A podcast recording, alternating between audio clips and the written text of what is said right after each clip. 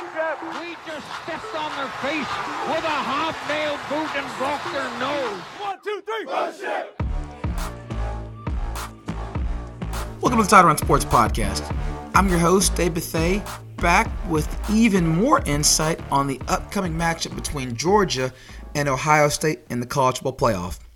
If you're new to the show, please make sure to subscribe on your favorite podcasting platform. You can email us, titlerunsports at gmail.com. Follow us on Facebook or Twitter. And if you like this, please do share it before Saturday's game and educate all of your friends. So, about three weeks ago, the crew, Dr. J, Scott the Stat Assassin, and myself, did a preview of the college football playoff and gave some preliminary thoughts on the matchup between Georgia and Ohio State. I mentioned at the time that I had not had time to do an extensive watch of Ohio State to understand how their offense works, how they attack. And since then, I have. So, with my research now done, here is everything else you need to know about UJ versus Ohio State. The first thing I think is worth pointing out is that this game is being billed as Ohio State's offense versus UJ's defense, as those are the marquee units. Ohio State has, by pretty much every measure, one of the top three offenses in the country. Not quite as good as Tennessee, but right there around where Tennessee is. And UGA, by every metric, just about, is one of the top two defenses in the country, if not the best. They did take a little bit of a step back statistically after that second half against LSU in the SEC championship game. But there's still no question that UJ easily has the best defense in the college ball playoff, if not still the best defense in the country although statistically Iowa is really, really close there with them. So the Buckeyes come at averaging, and this is kind of insane, y'all, 44 points a game. And on the year, they've scored 61 total offensive touchdowns. Excuse me, 67 total offensive touchdowns, averaging 7.3 yards per play. By comparison, Georgia comes in with 61 offensive touchdowns on the year, 6.97 yards per play. The two teams in yards per game are literally a yard apart. Ohio State has 492.7 yards per game and Georgia at 491.9 yards per game. And if I didn't mention, Georgia comes in at 39 points per game. So Ohio State, I believe, is second in the country in raw points per game at 44 and a half, and Georgia comes in 11th at 39.2. The teams do get it done in different measures, as Georgia's thrown the ball 54 more times than Ohio State, and that is with an extra game. Um, they've thrown six interceptions. Ohio State has thrown six interceptions. Georgia's thrown for 3,704 yards. Ohio State has thrown for 3,530 yards, with Ohio State averaging 9.39 yards per attempt and Georgia at 8.61 yards per attempt. Ohio State has 38 total passing touchdowns. Georgia has 24 passing touchdowns, and the yards per game, there's a 10 yard difference with Ohio State at 294 passing yards per game and Georgia at 284 passing yards per game. Flipping it to the rushing, Georgia has rushed for 207 yards per game at 5.3 5.53 yards per carry. Ohio State has rushed for 5.49 yards per carry and 198.5 yards per game. So Georgia, so Georgia with the advantage rushing, Ohio State with a slight advantage passing. But as you can see, both these teams are very balanced, and a lot of people don't think of Ohio State as being as balanced in offense as they are. A lot of people don't realize that Georgia has thrown the ball as much as they have, something we've been pointing out all year including the fact that Stetson Bennett actually has more passing yards this season than CJ Stroud. The real big difference in these offenses comes down to one area, and it is very simply the red zone. Georgia has had 71 red zone trips this season with 48 touchdowns, 21 field goals, and overall 69 scores out of 79 red zone trips. That's a 97% red zone scoring percentage, which is number one in the country. Ohio State has had 58 red zone trips with 44 touchdowns and 11 field goals, making them 55 58 in the red zone on the year with a 94.8 red zone scoring percentage. If you're doing the math, that puts UGA's red zone touchdown percentage at 67% and Ohio State's red zone touchdown percentage at 75%. That right there accounts for the five point per game difference in these offenses. When Ohio State gets in the red zone, they score touchdowns. When UJ gets in the red zone, they mostly score touchdowns, but they kick a lot of field goals. And for the difference in raw red zone trips, A, UJ's played one more game, and B, this shows what we've seen on film. Ohio State hits more explosive plays, and a lot of their scores come from outside of the red zone. So, again, if you're wondering why statistically the yardage is so close between these teams and yet the difference in their scoring is so different, that's why. So, imagine if you just take one UGA red zone field goal each game and turn that into a score. Just one. One of those field goals each time UJ's in the red zone per game, turn that into a touchdown. That's an extra four points per game, and you're right up there with the Ohio States and Tennessees at over 40 points per game. It's that simple. So the red zone offenses on both teams are good, but one of the things that Ohio State has to be thinking is if they can get UGA in a situation where UJ is kicking field goal, field goal, field goal, and Ohio State can hang on long enough to score just a couple of touchdowns, well, UGA's four field goals is less than Ohio State's two touchdowns in the red zone, even though Ohio State might not be playing as well on offense as UGA. And that's something we've seen in other games where UJ has kept the score close, Kentucky, because they couldn't punch the ball in the red zone, even though they were dominating the game from the eye test. Now, on the other side of the ball, the big gap is between these red zone defenses. UJ's red zone defense has allowed 28 red zone trips on the season and given up nine rushing touchdowns, eight field goals, and seven total scores. So only 61% of red zone trips by UJ's opponents have resulted in scores, which is insane. 11 times their opponents have gotten inside the red zone and gotten shut out. That's number one in the country. By contrast, Ohio State has allowed only 23 red zone trips with 14 red zone touchdowns and 7 red zone field goals, meaning teams are 21 of 23 against them for a 91.3% scoring rate. That's 121st in the country. So you have UJ, the best red zone defense in the country, going against an Ohio State red zone offense that is elite. And then you have UGA's red zone offense, one of the best in the country, going in against an Ohio State red zone defense that is abysmal. I honestly think this is one of the key factors in this game that no one else is talking about. And as sluggish as UGA has been in the red zone this year, it could be a game like this against a defense that isn't great in the red zone that could be just what the doctor ordered. If you get the Stetson Bennett and UGA offense we saw in the red zone against LSU, they might score 50 points in this game. Like that's on the table. Now, one of the other things that's been talked about a lot is the importance of CJ Stroud and the importance of UJ getting pressure on him. Well, I'm here to tell y'all, I'm not sure that's going to happen. on the year, Ohio State has given up eight sacks, and UJ's given up seven. So pressuring CJ Stroud, I know that sounds good, but I just don't know if it's going to happen. Georgia on the year has only recorded 26 sacks, and we talked about how that's a very, very misleading number because of the number of throwaways other quarterbacks have had against them. Guys like Bo Nix and Spencer Rattler that are notoriously hard to sack because they will backpedal for 30 yards and just chunk the ball into the bleachers. And how Georgia's pressure rate against all of their opponents is higher than the average against those opponents when you compare the rest of their schedule. But having said that, Ohio State does have a very good offensive line. Um, they don't give up a lot of pressure on CJ Stroud. And he is mobile enough to get away from pressure when he gets it. But more than likely, what he's going to do is get rid of the ball. And one of the things that people haven't been talking about is one of the reasons that CJ Stroud is hard to sack is because Ohio State gets rid of the ball. As much as people picture the Ohio State offense being this explosive downfield attack, Ohio State is really much more of an intermediate attack, throwing lots of underneath throws and throws across the middle of the field. They will take their shots on the outside, but they're not throwing go routes every five plays like a Tennessee. Their offense is completely different. They are hitches, slants, curls. They, they do a lot more of those intermediate throws, and lots of big plays come off of catch and runs where they get one on one matchups, hit the receivers in stride, and they're off to the races. Now, they will still go throw go balls to Marvin Harrison Jr., who is the best receiver in the country this season, in my opinion. But again, I want you to picture a different attack than what Tennessee did. They're not going to be throwing go balls every few plays. This is a much more measured, controlled attack. And I think you're going to see them come up with a game plan that is very similar to what they did against Michigan. Against Michigan, they made lots of quick throws at the perimeter to simulate their run game, knowing that Michigan will be hard to run the ball against. And they had some success running the ball against Michigan, but not sustained success and they used quick screens, hitches, bubbles to get the ball to the perimeter to kind of get those easy first and second down yards. Took a few shots deep, but really attacked Michigan in those intermediate places, like I said. And again, that makes it hard to get pressure when it's one, two, three balls out, or even worse, catch, balls out. So I don't think that pressuring CJ Stroud, as much as we want to talk about it, is going to be something you see a lot of. Now, if you're Georgia, should you still blitz? Absolutely. Yes. Are they going to send slot blitzes? Yes. Are they going to send inside linebacker stunts? Yes. They're going to do all of that. But don't be surprised if Georgia's blitzing isn't as effective as you've seen in other games this year.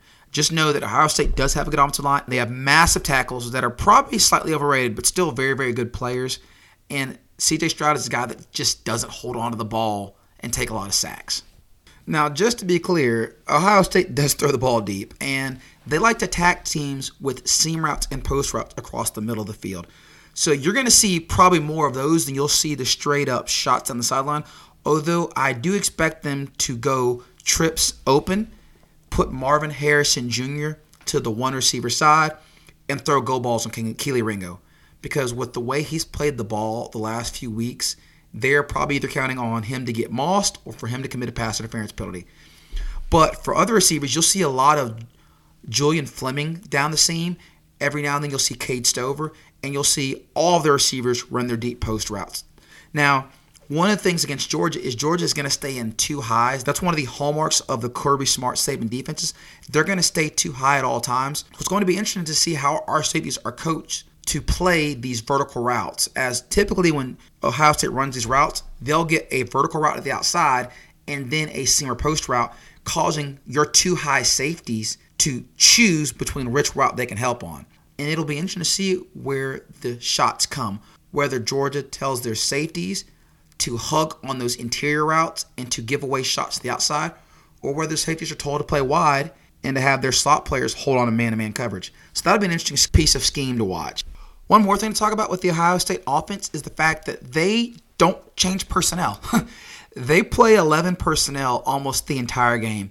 And what they do is they'll take their tight end, H back, everything, Cade Stover and move them around to get in whatever formations they want.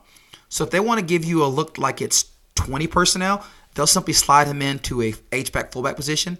When they want to go four wide, they'll split him out, and they will also move him outside a lot of times as a lead blocker in their quick screen game, similar to what Georgia does with Bowers in Washington. So he's kind of the key to their offense. He is a good receiver, although he is not anywhere near the athlete that like a Bowers is. Uh, probably similar to Washington in athleticism, if not even a little bit more athletic, but he's not a burner. And he does have good hands. He's a good receiver. He's super versatile. But that allows them to get into all kinds of different sets without necessarily having to sub. So it makes them very hard to personnel, but in some ways easier to scheme because, again, you know who's going to be on the field at all times. It's going to be Egbuka, Fleming, and Harrison Jr. with Stover at tight end, and then most likely Miyan Williams in the backfield. So again, for them, you generally know who's going to be on the field, and when they go heavy, it's usually only on short yardage and goal line. You're not going to see them go two tight ends in the middle of the field to run power. That's not what they do.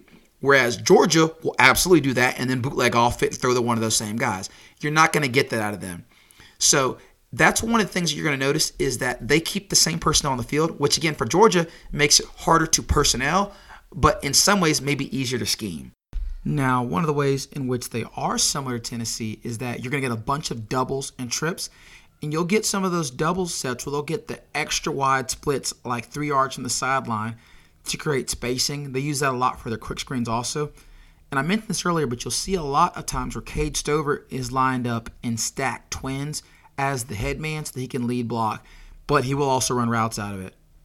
Now, from an Ohio State standpoint, what are they going to do to stop Georgia's attack? We've already mentioned that they are a very aggressive blitzing defense, but against Georgia, I just really wonder if that's the tack they're going to take. Scott and I were discussing this the other day, and I said that if I was Ohio State, I might sit back in two high and let Georgia just run the ball, run the ball, run the ball down the field, and then use all my aggressive calls in the red zone to see if I could hold them to field goals.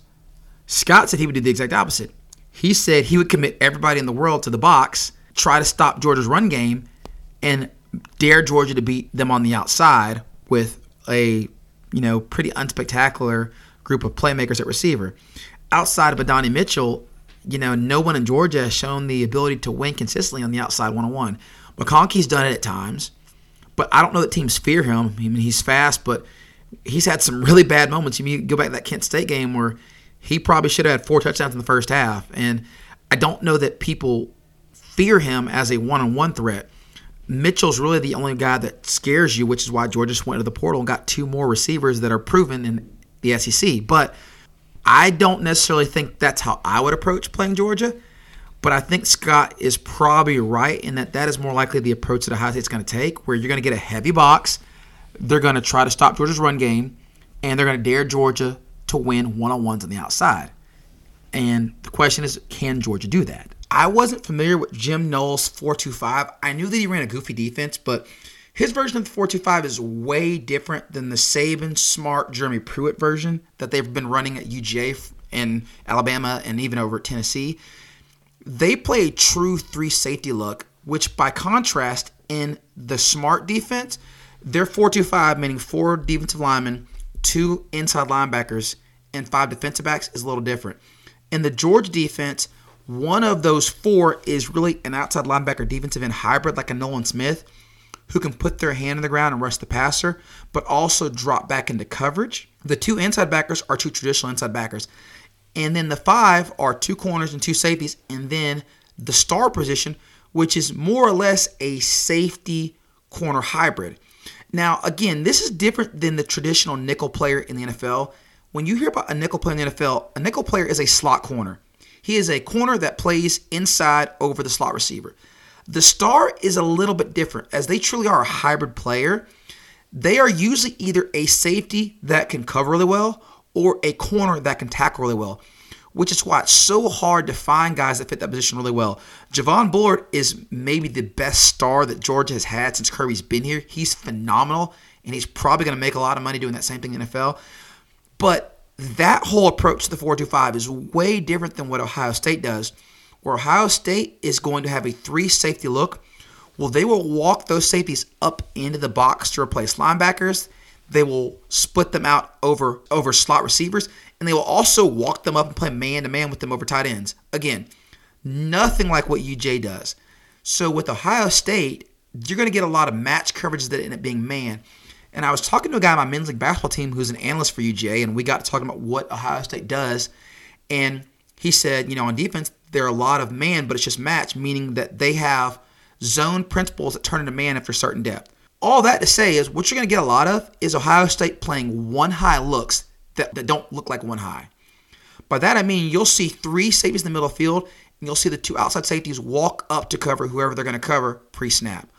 A lot of times, what that means is that you're going to end up with those two outside safeties covering our tight ends in man to man coverage. So the two to watch for are Ronnie Hickman, number 14 for Ohio State, and Lathan Ransom, number 12 for Ohio State. Ransom being the one that got victimized a little bit against Michigan. Personally, I think Hickman might be the best player in their entire secondary. So he is the one that you're going to try to avoid, whereas you're going to try to hunt for matchups with Ransom and also players like Josh Proctor and Tanner McCalister, number 41 and number 15.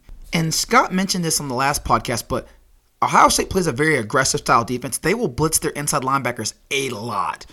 And they'll also do some interesting things with the front. So they'll bump their end into a wide nine, put their defensive tackle in a shade on the center, and then walk their inside linebacker up into B gap and play him at two yards off the ball. So they end up with what looks like a five man front. Then they'll replace that inside linebacker in the box with one of their three safeties and roll the other safety down to the other side to give them a one high look. And it's a seven man box or an eight man box in a very non traditional way. So they do these kind of things. And as Scott mentioned, one of the things about being so aggressive with where you place your linebackers and how you blitz them is that you do end up forcing negative plays. The problem is, anytime you blitz inside linebackers, if you pick the wrong gap, you leave your third level defenders uncovered, having to make one on one open field tackles. This is precisely what happened in the game against Michigan, and they missed those tackles. They blitzed the linebackers, they got pinned or blocked, and Michigan was out the gate. Now, I don't think Georgia has a single running back as fast as Donovan Edwards. So instead of those being seven yard runs, they'll probably be 40 yard runs where we get caught from behind. But the point being, if Georgia can hold on to their blocks, which again, they are possibly the best offensive line in the country, I think you could see some really big chunk plays in the run game.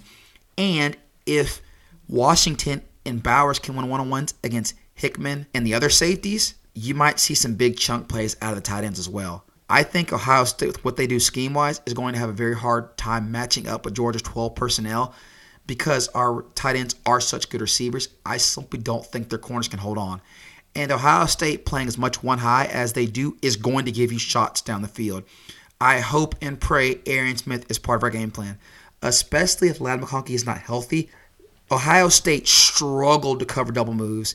You had them losing Cornelius Washington twice. You had them losing Michigan's tight ends on double moves. They struggled with double moves in that game. And I'd like to think that Ladd McConkey and Arian Smith are at least as good and definitely as fast as Cornelius Washington. So they're going to have shots deep if they can hit them, which we know, depending on which week it is, good Stetson or bad Stetson, those are either dimes or they're frustrating overthrows. But either way, I think that what Ohio State does is a poor matchup for what UJ is good at doing. And I think that your Georgia is going to move the ball at will and will score at least 30 plus points if, if, if they are good in the red zone and they do not do the one thing we've talked about all year turning the ball over. Now, on the season, Ohio State has only forced 17 turnovers. Georgia, by contrast, has forced 16. But Ohio State has only lost 10 turnovers, less than one per game, whereas Georgia has lost 17. So Georgia on the year is actually a minus one on turnover ratio and is the number one team in the country, which is crazy. So if if if Georgia can prevent turning the ball over, I think this is a game where you're looking at 35 plus points and and 500 plus yards of offense. I really think that's the most likely outcome. On the other side of the ball, I think you will see Ohio State move the ball. It's going to be frustrating at times where it's third and eight and they throw a nine yard pass, or it's third and six and they throw an eight yard slant. And they're going to do that.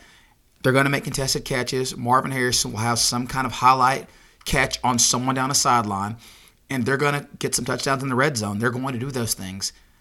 But the hope is that you keep them off balance and you get enough stops that they can't keep up. Kind of similar to how we were in the LSU game. Obviously, you hope we play a little bit better defense than that.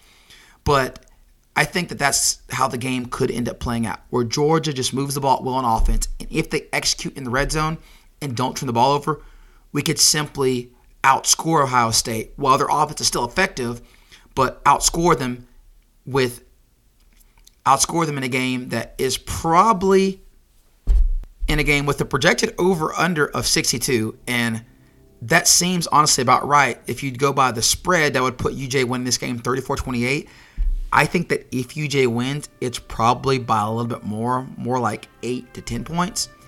But I think the 34 points is about right.